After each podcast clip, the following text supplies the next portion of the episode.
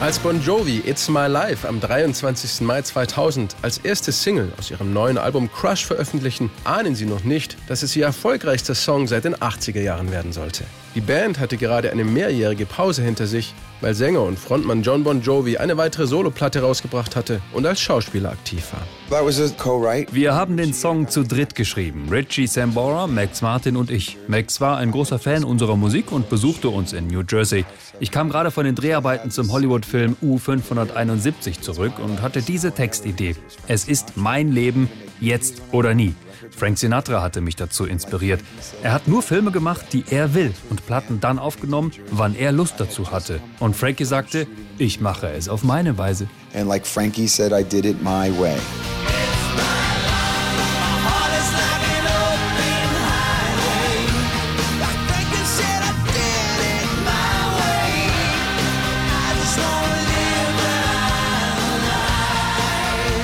Richie was like, Who cares about Frankie? Who's Frankie? Richie meinte dazu nur, wer ist denn Frankie? Das interessiert doch keinen. Ich sagte doch, mich. Sinatra war erst kürzlich gestorben. Er hatte seine eigene Plattenfirma, hatte ein unglaubliches Comeback, gewann einen Oscar und war wieder mal der größte Star auf dem Planeten. Und irgendwann haben sie verstanden, dass ich derjenige bin, der den Song singen muss. You're the one that's got to sing it. Gitarrist Richie Sambora hatte trotzdem seine eigene Vorstellung von einer Lösung des Problems. I don't want to do that. Ich wollte dieses Sinatra-Ding echt nicht durchziehen. Aber John war hartnäckig. Also meinte ich, dann lad mich zum Abendessen ein und ich bin dabei. It's My Life aber nahm eine ganz andere Richtung, als sie sich Bon Jovi ursprünglich vorgestellt hatten.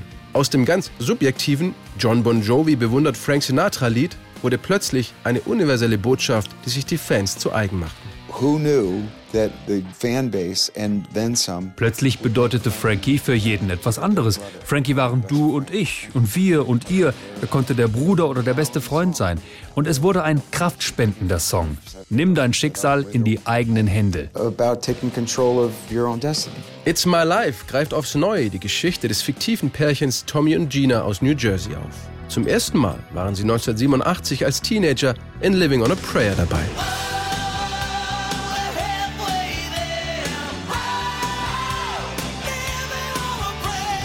Wenig später dann in Born to Be My Baby als hart arbeitendes Ehepaar.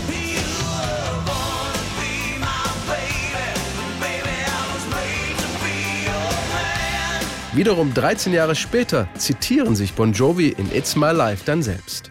Die Idee dazu kam von Richie Sambora. Ich fand, dass der Millenniumswechsel genau der richtige Zeitpunkt war, um die beiden zu reaktivieren. Wir waren groß genug geworden, uns diesen Selbstbezug leisten zu können.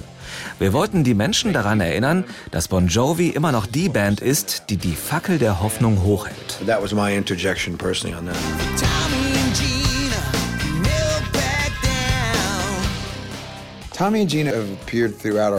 Tommy und Gina sind so etwas wie das Sinnbild des amerikanischen Traums. Zwei junge Menschen, die sich in der Highschool verlieben, heiraten, Kinder bekommen und zusammen alt werden. In It's My Life erfinden sie sich neu.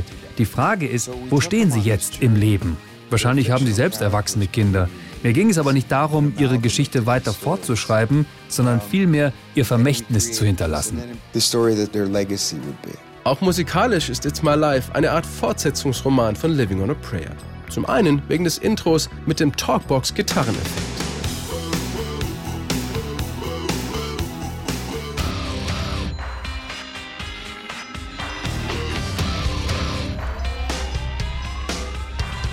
Zum anderen wegen der Drumloops, der mächtigen Chöre und wegen der genialen Melodieführung.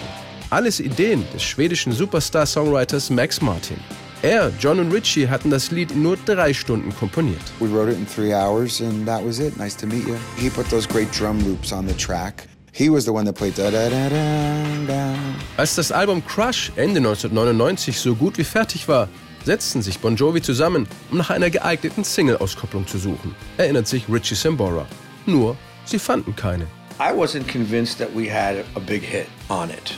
Wir hörten das ganze Album auf einer Demokassette an. John, Luke Abbin, unser Co-Produzent, unser Mixer Bob Clearmountain und ich. Wir hatten It's My Life komplett vergessen. Wir hatten es noch nicht mal aufgenommen. We never even recorded it. Da fiel John Bon Jovi dieser Song über Frank Sinatra wieder ein. Wenige Stunden später war It's My Life im Kasten. Das Resultat? Ein Hit, der sich bis heute über eine Million Mal verkauft hat, in einem Dutzend Ländern auf Platz 1 stand und längst zu einem absoluten Bon Jovi-Klassiker geworden ist, der zu jeder Gelegenheit passt.